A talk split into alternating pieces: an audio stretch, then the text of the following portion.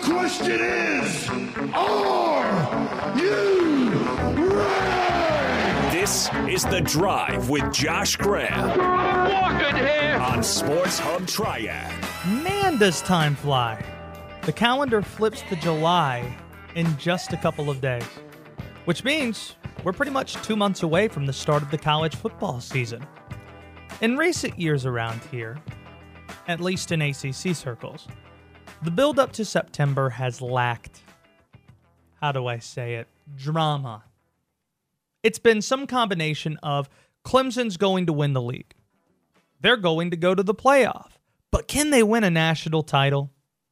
It's been that same conversation for years. But this year, it feels different, at least for me. Now, the Tigers once again have superior talent to the rest of the ACC. Sorry, North Carolina fans who were hoping I might say Clemson might fall to the Tar Heels in an ACC championship game. I don't even think North Carolina is going to win the Coastal, but I know not many of you are on that same bandwagon right now. I do think Clemson's going to win the ACC. I'm not crazy enough to pick against them. But are they a playoff team? I have serious doubts about that this year. Mostly because I think even the biggest Clemson fan listening can agree that this is the most vulnerable Clemson roster we've seen since the Kelly Bryant team in 2017. Think about it. You do have a lot going on defense, a lot of tremendous players, some even from the triad, are coming back. But losing Trevor Lawrence and Travis Etienne, those aren't just great players. Those aren't just national championship leading players. Those are two of the greatest players in the history of the Atlantic Coast Conference. That has to leave a mark. I refuse to believe it's not going to. The Kelly Bryant season came after a national championship where Deshaun Watson was taken in the first 15 picks. That team almost lost to NC State and Raleigh. That was Dave Doeren's best shot at winning the Atlantic Division. You had the laptop comments after that game, which I think ruined any shot of NC State ever beating Clemson again as long as Doeren is the coach. That was also the Bradley Chubb pulling of Kelly Bryant's towel. Maybe that was Deshaun Watson a couple years before that, too. There's some bad blood there. That Clemson team lost to Syracuse. Since then, they haven't lost to an ACC opponent unless you count Notre Dame last year. This team's vulnerable like that team was. And it's not really an easy schedule. The talent, it's there. Clemson recruits it every single season. I see it. I follow recruiting. I know exactly what it says. And it tells you that Clemson, once again, is reloading. They're not rebuilding. And I buy that. But the biggest concern that I have is not with how they can play at the top of their game. Like when they're dialed in and everything's good, when they're right, their best is better, then you would, eh, then probably every team in college football not named Alabama, Georgia, maybe Oklahoma, potentially Ohio State. Their good is better than everybody else's, pretty much. The question is, how consistently can they bring that? That's always the deal in college football. With younger teams, you are more susceptible to overlooking somebody, to not being at the top of your game. And as much as I like DJ Uiagalelei, and we saw what he was capable of doing in a loss at Notre Dame, throwing for over 400 yards, can he run a perfect slate? Can he run through the ACC the way that Trevor Lawrence did every single game he played in this conference? I see two losses for Clemson this year. If they lose two games, can they get into the playoff? The games I'm looking at, they open up with Georgia, who I think has everything breaking their way. This could be Georgia's year. JT Daniels at quarterback, two great running backs, probably the best one two punch in college football. George Pickens, he's a Biletnikoff hopeful. Robert, did you know I was a Biletnikoff voter? A what now? Biletnikoff. best wide receiver in college football. Oh, I've never heard of it. No. Gotcha. Intern Cole, did you know that? know what it is. I didn't know that you were a voter. It's Yeah. a game. He does this all the time. He likes to flex that he's a Biletnikoff voter. Yeah. I know you're new around here, but he does this a lot. That's right. 336 777 1600 if you want in on the show. Cole's learning about our games day after day. Robert Walsh taking your calls as well on Twitter at WSJS Sports. Georgia, that opener in Charlotte, dear Lord, that's going to be an unbelievable game with an unbelievable crowd. I can't wait for it. So if they lose that game, opening up against a team that's more experienced and I think has slightly more talent, can they run all the way through the ACC slate the way they have the last few years? I still believe because this is a more vulnerable Clemson team than we've seen in recent years, they're going to lose one random dumb game. It's not going to be to Florida State. They're going to roll Florida State by a million, just name the number. It's not going to be NC State for the reasons I was just describing a few minutes ago. They're probably not going to lose at home, so it won't be Georgia Tech or Wake Forest. The games I look at, it's Louisville or it's Boston College. Both those games away from Tiger Stadium, games you could potentially slip up against. I like the Louisville positioning because it's right after they're going to hang close to 100 points on Florida State for what happened last year. If they take one game off and they slip up, that's two losses. And we've never had a playoff team with two losses. Could Clemson be the first? If Clemson lost to Georgia, which we can all agree, going to be in the playoff mix, they always are. And they lose a random dumb ACC game, they have two losses with an ACC football championship. Is that enough to get them through? I don't think so.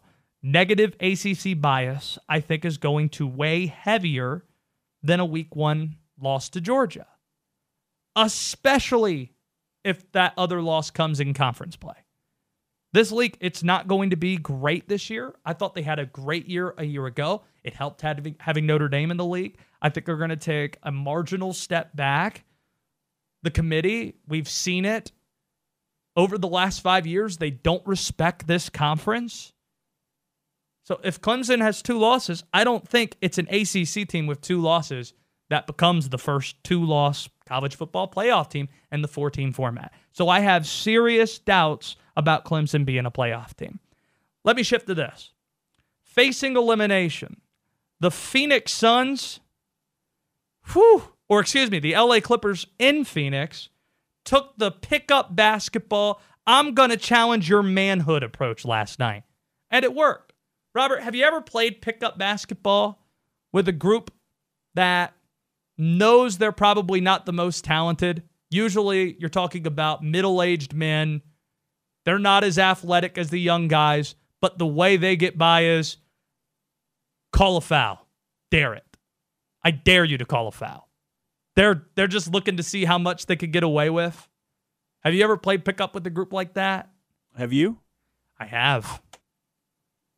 But I was asking you the question. I think we all can uh, picture what you're describing there. Yeah. Oh yeah. I'm picturing physicality. Imagine Philip Seymour Hoffman without his shirt and along came Polly, but just a little bit more physical. That's the way they had to play in order to win. Without Kawhi or Zubac, they simply leaned on Paul George's scoring and their toughness, and they bullied the Suns into submission. That's and it was impressive to watch. They responded to every challenge this postseason. The stat's crazy to me.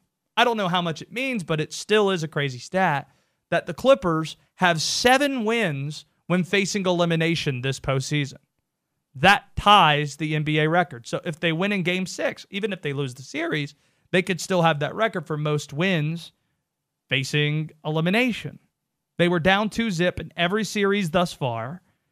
Against Utah, with the series tied at two games apiece, they lost Kawhi Leonard and he still hasn't come back. They won game five, they won game six, and they're in this position in the conference finals the first time ever for the LA Clippers organization. Toughness. Reggie Jackson picking things up, getting them done. ACC legend Reggie Jackson. Those Al Skinner BC teams. A lot of fun a dozen years ago. Toughness. It seems to be overlooked in today's NBA. The tougher team, I think, probably going to win the title this year. The toughest teams. We hear about all these injuries, and yes, they are significant. I'm not underscoring it. But there is something to be said about playing through injury, being tough, how you're able to still get on the floor, even if you probably should not be out there. And this Clipper team, there is a chance they might be tougher than the Phoenix Suns. They might be tougher. Now, I don't think they can win this series unless Kawhi Leonard returns. But toughness, it's generally overlooked. Last night, the Clippers took an approach in the fourth quarter. We're just going to throw a bunch of dudes out on the floor together who are tougher than the other guys they're facing. They had five of the six toughest players on the floor out there in the fourth quarter. Chris Paul being the one exception from Phoenix. They had Jackson and Paul George. They had Morris and Cousins. Tough dudes all around. Pat Bev. There was a Spider Man meme moment where Pat Beverly went up to Chris Paul at the free throw line and said, You really sold it. uh, enjoyed watching that. And I was happy for Paul George too. He restored his reputation, I think, win or lose. He had it in Indiana, this reputation of showing up playoff time. That's why they called him Playoff P. Last year we were introduced to Pandemic P. That wasn't great. He talked a lot about mental health, health, and that's something that I took very seriously then, and I still do today. OKC, he was tremendous. Indiana, as I mentioned, that was the best competition to those Miami Heat teams in the Eastern Conference when they had LeBron, Bosh, and Wade. And this year, he's carrying the Clippers here in the Western Conference Finals and keeping them competitive. Game six is going to be tomorrow night. I'm valuing the larger sample size with Paul George versus going off the smaller sample of what we saw a year ago in the bubble. We're going to be joined by Hayes Permar, play skip or plays with Hayes and a little over 15 minutes. Remember a month ago when Aaron Rodgers rumors were all the rage? Well, what exactly's happened with that? We've got an update, and you'll hear it next on the drive. Begin simulation. Initiate scenario. Here we go. This is The Drive with Josh Graham on WSJS Sports. Hayes Permar, Sports Channel 8 with us here, WSJS Sports. Hayes is joining us from Raleigh as he does each week. And I want to put this to you, Hayes, and also Robert. The zebra cobra's on the loose. A dangerously venomous snake. It has it's nocturnal, black vertical stripes, brown head. It's terrifying to me. Hayes, have you had your ear to the ground all day long trying to figure out where this snake is?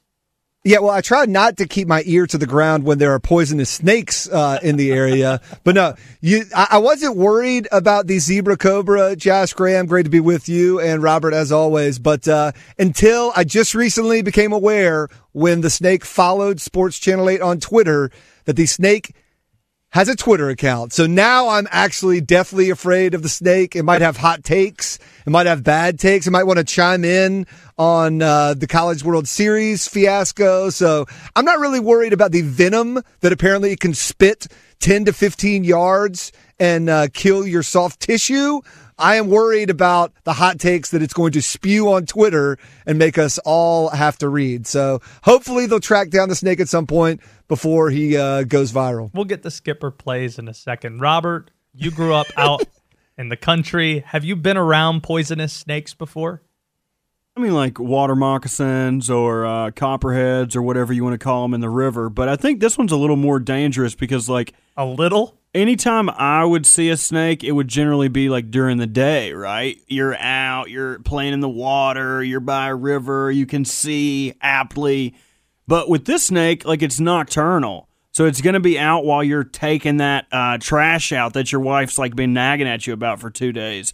or you're like, oh, I left something in my car. Let me unlock my car. Beep beep. Go out there, and all of a sudden a snake's hanging out under your tire. I, I just think it's a little more dangerous than uh, the common poisonous snakes we have around here in the Triad. Terrifying. Yeah, I wonder if the zebra cobra is like in college because that's sort of like like we're all sort of noc- nocturnal in college, right? You know, like you're not really resting out of bed until maybe one or two, and even then you're just kind of lounging around the house, and then you like shower up at five or six o'clock. You know, maybe go eat some dinner, and then you're out till three or four a.m. I, I think that's the schedule that the zebra cobra's on. So I'm thinking the zebra cobra is probably about 19, 20 years old, uh, and and he just he just likes the nightlife. That's all. So you're telling me I need to leave like an open PBR, half a hot dog. An old toughie. This An old is- toughie needs to be sat out. Nah, he's probably not that For the- classy. so probably like a natty light, potentially a keystone situation. Yeah, hundred percent. That's how it goes. I will say, I I had a job one time. I've had various jobs over the years. At one time, I was a camp director down on the coast of North Carolina, and somehow I ended up with the gig of uh, caring for the snakes in the nature center during the off season, like not during the summer. During the summer, we hired some staff who actually knew about the snakes and knew what they ate and knew what to do. And I was ama- like I was amazed that these snakes would still live. That you only had to feed them once a month. But I, I'd go in there and it's just me and like six snakes staring at me with dead rats, and you would throw it in there and they'd eat them. And one time I uh, I had to bring some snakes up for for a, like a, a school group. My my non poisonous cordon snakes, you'd bring them up and the kids would love them, right? Well, I drive up from the coast to Raleigh to give a presentation to a school group, and I'm getting my stuff out, and I can't find my snake. So my snake is now loose. Can't find it. I do the whole presentation. I assume that much like the zebra cobra, as soon as it found daylight, it got as far away from me and my vehicle as possible. So I, you know, I do the whole presentation. I've looked. I feel like I've searched the car, you know, head to toe, and I'm just about to get back on the road and say, "Oh well, I lost the snake." And I sit down and crank up the car and almost jump out of it because the snake is sitting on the dashboard staring at me. And I think he was just like, "Hey, can we go back home now? It's it's been a while. What's up?" Hayes Permar's with us here. We can all relate. We've all lost control of our snake at one point in time. Let's get to Skipper Plays. Hayes Permar is somewhat of a renaissance man, an expert in the finer things, but he hangs his hat on music. loves his God, and he's no friend of Satan. Feels like 06, getting busy with the sticks, been watching Big Mike and Lil Trip. Mike and Trip. I just need a Zion and someone he can dunk on. Today, Hayes will decide if this music is smash or trash, glows or blows. It's time for skips or plays with Hayes. Getting busy with the stick still makes me laugh every time I hear it. All right, Robert Walsh, you've got three songs. What is the theme this week for skips or plays with Hayes? All right, last week was the first week of summer. I'm going on a little vacation starting uh, after the show Wednesday, so I figured we'd do like a summer uh, vacation beach vibe theme. So stuff that you would hear in the summer as you're lounging around a pool, maybe you're hanging out on the beach, but that's the theme. And to open us up, I've got Weezer's Island in the Sun. Ah.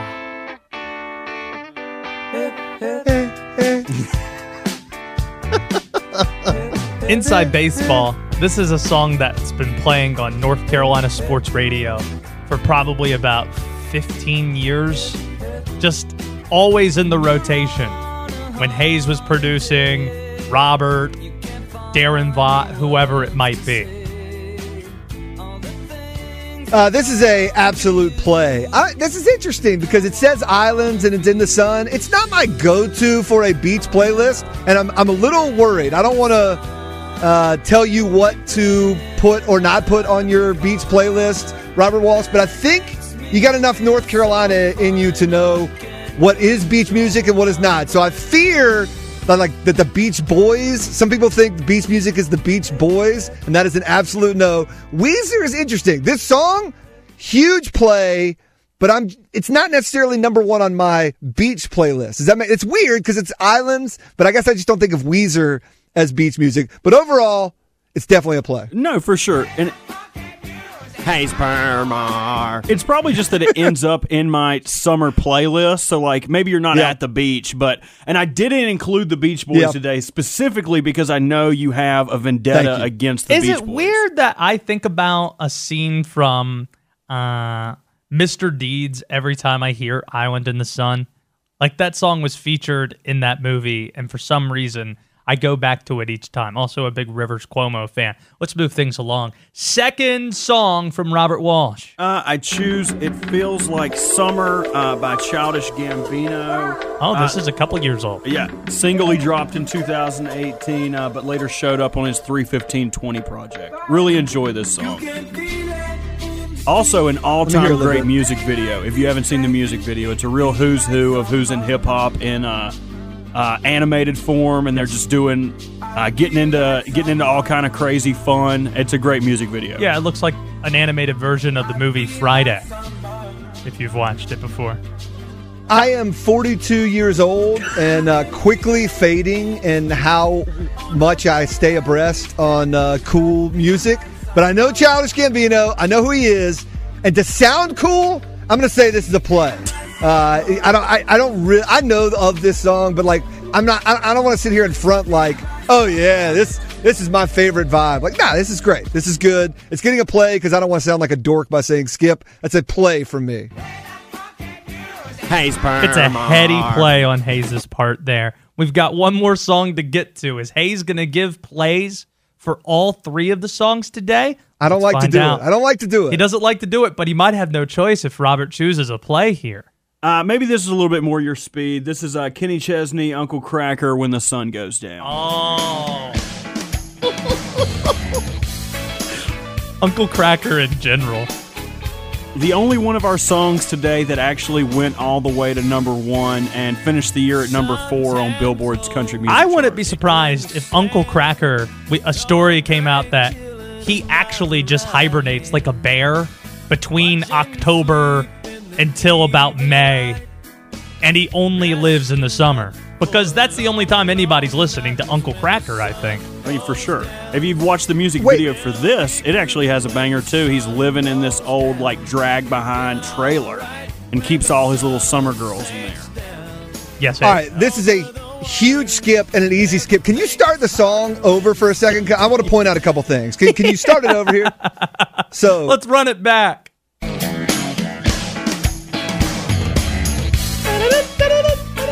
All right, that that right there, the da da da da da, that's from "I Just Want to Fly."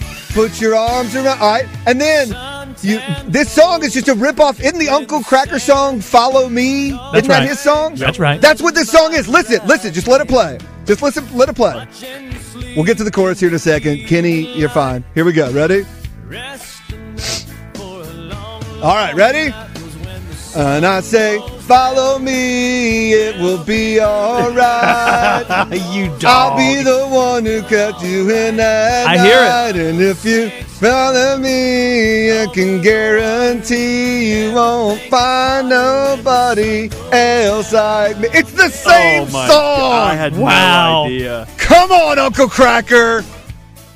You can't write two songs? Really? You got to repeat your own song? That's an absolute skip. I respect you making it easy for me to skip that one, Robert Walsh. Much I appreciated. do what I can. I do what I can. Hayes. don't keep your ear too close to the ground out of fear you're going to run into a zebra cobra. Sa- ah! Zebra Cobra! He's in the studio! S- Ah! He spit venom at me! I gotta go, guys! See ya, Hayes. There he goes. Hayes Permar joining us from Sports Channel 8. Part of me thinks this might be a take, Robert. Hayes, I don't think actually had a snake in the studio. I don't know. Can't confirm it. Can't confirm nor deny. Maybe you could tweet him to see if he's okay at DHPIV. Coming up, the Bucks in action tonight in Hotlanta. I'll tell you what they're going to prove tonight next on the drive. Fellas, what's cracking? What's cracking? The Drive with Josh Graham on WSJS Sports.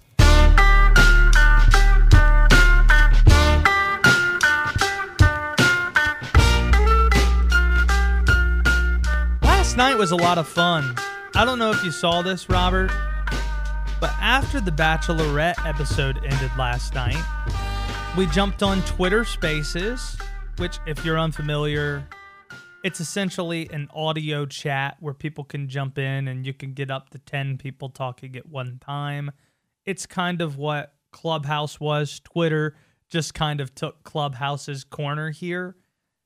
Interested in ways we can use that. So I've been experimenting with The Bachelorette a bit. Last night was really cool where we had about a hundred different people pop in, and Mike Golic Jr. was among them. Golic Jr., who does radio for ESPN at about this time each day. Just talking all things Bachelorette. So expect that after Bachelorette episodes on Monday night, where we get a lot of your favorite sports media, some NFL reporters from ESPN. Uh, last night, Golic Jr., I think Nora Princiotti from the Ringers joined us one time. And uh, we have a lot of fun. People tend to enjoy it just like they enjoy this segment. It's time for the Bachelorette Minute. So, it's another ongoing, never ending series of The Bachelorette. Close your eyes, relax, and enjoy the sounds of caring. Well, actually, It's Katie this time. Katie. it's the single lady with her hands up. If you really like it, you should put a ring on it. It's Katie this time. Welcome to The Bachelorette Minute. Katie is booting out all the dudes creating drama. Booting out all the dudes, it seems like, that the house do not like. The house does not like. I don't know if this is setting a good precedent, Robert, but Katie, this is what's happened the last few episodes. Somebody will come to Katie bringing concerns to her. And if the house has issues with somebody, like they did with Carl, we talked about last week, she's going to send that person home. And she did the same thing with Thomas last night in the most dramatic way possible. She acted like he was getting the final rose. And then she took a step back and said, quote, your bachelor audition is over. I'm going to need you to get out of here. Thomas, if you remember, is a guy who said something that I think every bachelor contestant has thought, but just said the quiet part out loud that he considered the possibility that he might be the next bachelor if he came on this show. Not something you want to say out loud, so all the other guys, they sniffed it out. They tried to look out for Katie the best way they knew how, as Trey put it, and go to Katie and let her know what Thomas told them. So, Robert, it's now gotten to this point where it seems like guys feel it's their responsibility to tell Katie who isn't a good person to protect her. When it seems like to be the purpose of this show is for Katie to figure out herself who that person is. I, I think a bad precedent's being set here. And that's what's been going on for weeks and weeks, right? That the show's been on is everybody else is telling her, "Oh, he's not here for the right reasons." Like, didn't you meet this dude a week ago? Like, none of y'all know each other. Like, Katie- obviously, everybody's just trying to vouch for themselves because everybody wants to win the the bleeping money for this. Right. Well, right. It's Katie who is tasked with figuring out who, air quotes, is here for the right reasons. All the other guys, they need to kind of look out for themselves. But Katie is enabling them by giving Trey a rose for telling her that Thomas said that he was thinking about being the next bachelor. Moving on. Andrew S. His stock went up.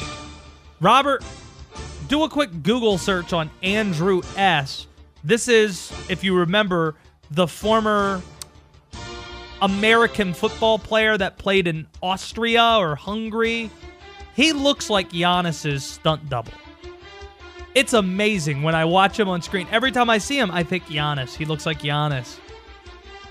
Great move on his part to pull Katie away after a truth or dare date and look like he had a dare for Katie underneath like a dinner plate, and it turned out to be tacos with Sour Patch Kids on the side.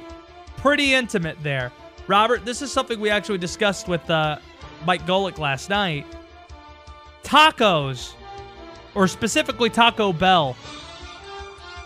It's easy to think that's not something you get somebody on a date because it's cheap. But if you buy somebody Taco Bell, isn't that the most intimate thing you can buy with somebody? Hey, I'm welcoming you into my world where we're comfortable enough to eat Taco Bell tonight. And also, what some of the consequences that come with getting Taco Bell, if you could catch my drift. Isn't that like a more intimate dinner option if you're both eating Taco Bell together? I, I don't know about that. I think the only thing intimate about that would be like guessing someone's Taco Bell order or like guessing what someone gets there. Like knowing what your significant other, like you don't have to ask them if you're like, oh, I'm going to pick up fast food and you just tell them that because you know what they're going to get. Like I know Cheyenne gets a Mexican pizza every time she goes to Taco Bell. That would probably be the more intimate part of it. What have you looked up, Andrew? I, I did look up Andrew, yeah. Giannis look-alike. It's pretty close, pretty uncanny. One of them's like seven feet tall. Well, yeah, I mean, that, that's the obvious piece where they're different, but I'm talking about they're both ripped, they're both handsome, they both have similar facial structure, you know, like cheekbones, very similar. Uh, and other food controversy from last night. Apparently, one of the dares, Robert, you have to eat a plate of Twinkies. Which we're all looking at, come on. But Mike apparently had not eaten a carb in seven years. He ate a full plate of Twinkies, which leads to the obvious question Robert, how many Twinkies can you eat in one sitting? I think 10 Enough. come in a box. I mean, I could eat as many as I had to. I don't know. I mean, they're pretty easy to put down. And then at the last moment, a new guy added to this crew, added to the season. His name is Blake. He's from last Bachelorette season, which means he's had three different shots at women. He, Clare was the Bachelorette until she wasn't, replaced halfway through the year by Tayshia. Blake struck out in a sense with both of them, even though he didn't give it a full effort with Tayshia. He gets introduced to Katie, and usually this is like a ploy to create some drama and they get sent home. But Katie used the final rose that was supposed to go to Thomas and gave it to Blake, showing up at his hotel room, which at, at about what was clearly four or five o'clock in the morning. And Blake just flat out answered the door and he was clearly naked. He was clearly naked and still answered the door anyway. And Katie's there to give him a rose. He doesn't have a robe, so he just puts on like a hoodie with some boxers. And then the door locked behind him when he received the rose. Not so graceful, but a new guy being added to the house from last Bachelorette season by the name of Blake. We've all been there, right? Locked out of a hotel room without all the proper articles of clothing on. I think we've all been there. Cole's nodding. Why are you nodding, Cole? I haven't been there, but I know what you're talking about.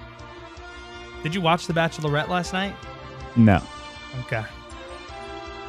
Eventually you'll get there. And that's been the Bachelorette Minute this week. If I had to guess today, I don't think Clemson makes the playoff next year. Or I guess this year, 2021. I'll explain my thinking on that next on the drive. We have developed a great program for you. Unbalanced and a little out of control. You're on the drive with Josh Graham on WSJS Sports.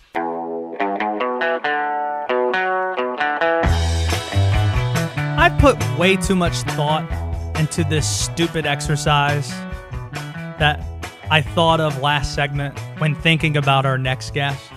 Kelly Gramlich from the ACC Network joins us, who also does talk radio in Clemson as well, 105.5 The Roar, I believe. And she is a former basketball star at Clemson. So I started thinking, man, if I'm trying to pick an ACC football coach in a pickup hoops game, who am I picking first? Who do I think is going to be any good? So I started Im- immediately eliminating coaches over the age of 55. And Kelly, welcome to the show, by the way. Mac, Cut, Bronco, Narduzzi, Dino, couple of young guys. Fuente, I think's younger than 45. Hafley's really young at BC. He's barely 40. Uh, let's start with Dabo Swinney because that's your area of expertise. We saw the video of Dabo playing pickup with Drake once upon a time. As a former Clemson Hooper, have you ever seen Dabo play pickup? Do you have a scouting report? well, first of all, hi Josh. This is a great topic. This is a uh, perfect June topic, I would say. Yeah. Um, so I have seen, yeah, I've seen Dabo play pickup, but my more um, ex- my, my experience is with Dabo playing horse um, and I've played him in horse in his gym. He has a half basketball court in his house. So uh, he takes horse very seriously. He takes basketball very seriously. I don't. I I brought this up, so I have to admit that he beat me, and I'm still salty about it. And there were a lot of other circumstances, Josh. You know, I was in jeans. He was in athletic attire. Um, I was barefoot because I didn't bring proper shoes it was the whole thing. But and this was at a media thing that he hosts. Um, but he has a great jumper. So I think I like I think I would go with Dabo. Now I don't you know, I've never seen Geoff Collins shoot the rock. I've never seen Hafley play ball, so I don't really know. Hafley does because he's younger. I get where you're going there. Yeah. But Dabo Dabo's obsessed with basketball. Like he basketball is actually his favorite sport. Is that right? And you're yeah. talking about the jumper were you at least close? Like, was it H O R S to H O R S E? Um, we played pig for thirty minutes, so it was close.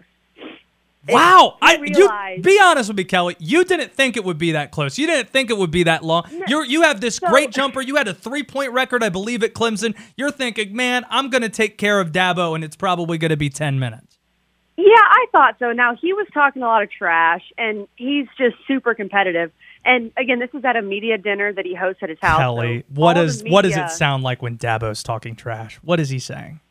I mean, it's PG, um, but he he had a crowd, so you know he's a he's a he's a showman, so he he wanted to win. he didn't want to lose to a girl.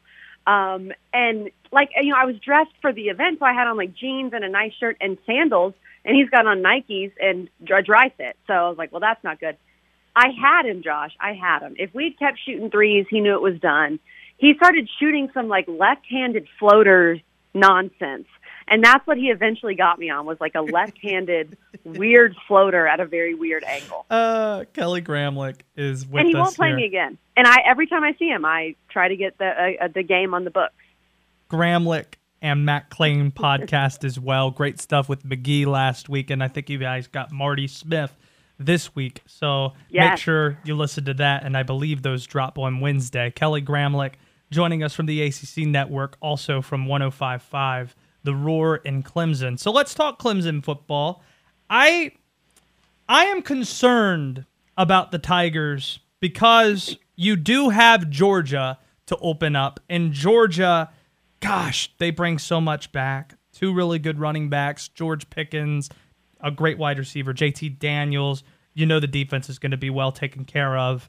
So if they lose that game in a hypothetical sense, and that seems like a toss up given the talent on both sides, this is a team that seems like would have to run the table in the ACC to make the playoff because we've never had a playoff team with two losses. In the 14 format, mm-hmm. we haven't had that, and negative ACC bias isn't going to help Clemson be the first if they were to run the table, even if one of those two losses were to Georgia. This seems to be the most vulnerable team Clemson's had since 17 because you're replacing two of the greatest ACC players we've ever seen in Lawrence and Etienne. But as somebody who's closer to the deal, how concerned are you about these Tigers in 21?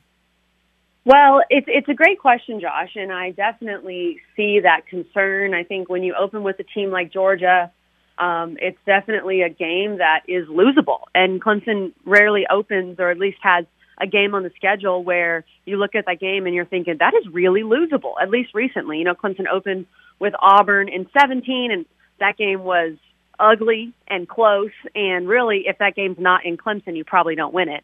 Um, in 16, they opened at Auburn, and that game was ugly and close, and they they found a way, but it was, um, you know, it was it was in doubt at times. So I think I agree with you. If they lose to Georgia, then I believe they have to run the table. Um, I don't think you can afford to lose to anyone else, and you, we have to see what happens elsewhere. Uh, we're we're seeing a lot of other big names and big brands lose some some big players. So who knows? But if you beat, let's say North Carolina holds up their end of the bargain, they're top ten. You beat a top ten North Carolina in the ACC title, you still probably have a chance, um, even if you do have a second loss. But I, I I do believe if you lose to Georgia, you got to run the table. And with Georgia, I think the key thing with Georgia is how does that secondary come about, especially with Derion Kendrick. And that's a fascinating storyline. He was at Clemson, he's now at Georgia. That's where they lost the most. And of course, DJU, I think, is going to be ready to go from the jump in that game. So that's where Georgia, I think, may, may win or lose it, is how their secondary plays. It's funny. I think Alabama and Clemson, now that they're rivals because of all the playoff uh, matchups they've had, they're kindred spirits. It feels like where they lose, they're making quarterback changes this year. Where Mac Mhm. Jones and Trevor Lawrence are both in the pros. You lose your first round running back as well, and you're you're losing a lot of talent. But the big difference between Clemson and Alabama, as we all know, is the conference, the conferences that they play in. And that gap is smaller, I believe, between Alabama and whoever you believe to be the second best team is in the SEC than whatever the gulf is between Clemson and the second best team in the ACC. So when you look at Bama, which only brings back four starters on offense, I talk about skill position guys, but they also lost guys on the offensive line and you look at teams that are trying to burst through, whether it's A and M or the Georgia team we were just talking about, do you believe that Saban has left the door cracked open for a team to burst through and take the SEC? Uh, possibly. I do think this is, you know, we have a lot of questions about Alabama's quarterback situation. And I have questions about Bryce Young. This is a guy that didn't get to play at all last year. Not necessarily his fault, but didn't get any opportunities to to really do much. Um, and we'll see how he can show up with all these weapons that have moved on to the NFL. You do bring back Metchie. I mean, that's big, but still, I know they're going to reload, but how much can they reload? And, you know, that's the question with Clemson as well. The reason why I'm not really buying it is because I do think A&M is that team that is best poised to step up. Now, Georgia, of course, would only get Alabama in the SEC championship game, and I think there's some mental block for them with beating Bama. I, I really can't bank on Georgia. So if I look at A&M, my biggest question is quarterback. I know they're bringing in the the young freshman Haynes King, I believe is his name, Yep. who Jimbo said ran a four five forty, which okay, that's interesting, um, but he's still a freshman, and I I do believe you know that game is in the middle of the year between Bama and A&M. And A&M should be undefeated going into that game. I assume Bama will be as well, but it's just tough because A&M and Georgia just don't have the track record of being able to defeat Bama when everyone thinks they can or you put faith in them and then they can't. So it's really tough for me to say that right now. I still think with all the questions that Bama is uh, the team to beat. I, I I would pick them if I had to pick right now. I'm picking them to win the SEC. I have a policy when it comes to new quarterbacks coming in. You hear a lot of stuff in the spring where it almost just becomes copy and paste depending on the Mhm. skill set. If more people are talking about how fast the, you are than what you right. can Why do with your arm, your arm. yeah, it's not good. And I, you mentioned track record, Georgia, A and M, neither are great. One of the two has been to the playoff. I, I'm banking on Georgia, but if it is an SEC championship game, maybe we can have another discussion and have you back on and figure out whether or not the block is there. But since you're a basketball player, got to ask you about what's going on in the NBA playoffs. I, I don't know how big of an NBA fan you are, but it seems like to me that Milwaukee is the best team remaining and they have the best player remaining. Does that mean they're the favorite to hold the trophy at this point? I think they are right now, from what we know. Now, I I love Chris Paul. I know in, in your listening audience, Oh, yeah. Josh, I'm sure people follow the Suns just for Chris Paul, and they should. I think Chris Paul is, um, you know, one of the greats, and he's going to be a Hall of Famer, and I'd love to see him get a ring. I don't think he's looked the same since his COVID pause. And you know, it's been reported that he had COVID, but he had no symptoms because he was vaccinated. But still, he had to sit out for however many days, and it's just so hard to get back into game shape when you're not playing games. So I, he hasn't looked the same to me recently. Um, and of course, Paul George is just playing out of his mind. But I still think it's gonna we're gonna get Suns Bucks. And if Chris Paul can can play like he has been or like he was in the beginning of the playoffs, then it'd be hard for me to bet against the Suns. But right now, with the way that CP3 has been playing, I think I would lean towards the Bucks because Giannis has been good. He's been great, really. But Khris Middleton has just been exceptional, and it feels like he has something to prove. So, especially because the Bucks, I believe, would get home court. I'm actually Yep. not quite sure They on would. that. They would. They would. Okay, then that's a huge factor too. But I think Bucks Suns would be a lot of fun. Speaking of things that might be a lot of fun, I, I I mentioned when I was a guest on your radio show in Clemson that we need to do something fun around ACC Operation Football or football kickoff, whatever they're calling the media event for football. Yeah. Yeah, and we got to do something fun that's noteworthy. I think you might have just come up with what we need to do. We need to get like a Nerf basketball hoop, like get a basketball hoop, and you need to challenge some coaches to a game of horse. I we can answer this question. Oh like we can gosh, make it, it. we can make it more objective than subjective where at the end of every conversation you have, it's we're going to have five shots at this rim, penalty shot style, and whoever makes the most is the winner and if it's a tie, then the coach gets the benefit of the doubt because they're probably going to be wearing less comfortable attire in this instance. Okay, Josh, I absolutely love this, and you'll see. You'll see how Dabo runs. He's going to run away. He's not going to play me again. You'll see it. Um, well, yeah, I this is what he's done for to me for like three years now. So Corner I'm him. excited for you to see that in person. Corner him. He's a showman. he won't run away. Put the That's show. what I'm saying. If there if there's a public audience, he'll probably be like, "Well, I'm not going to say that I'm afraid of playing this girl," and then we'll see what happens. We'll get his players to go to Mon. He'll have a couple with him. He'll be like, "Hey, you know, Dabo's saying he's he's going to back down from a challenge." Oh, is that right? Okay. Josh, this is a great idea. I'm I'm going to start looking on Amazon as we speak. Make it happen, Kelly Graham. Like I hope to see you in Charlotte. Thanks so much for the visit, my friend. Thanks, Josh. We'll see you soon. There you go. It's Kelly Gramlich. Great ACC podcast she does with Eric Mac Lain, former Clemson offensive tackle, uh, and uh, ACC Network women's basketball analyst. Does a lot of stuff.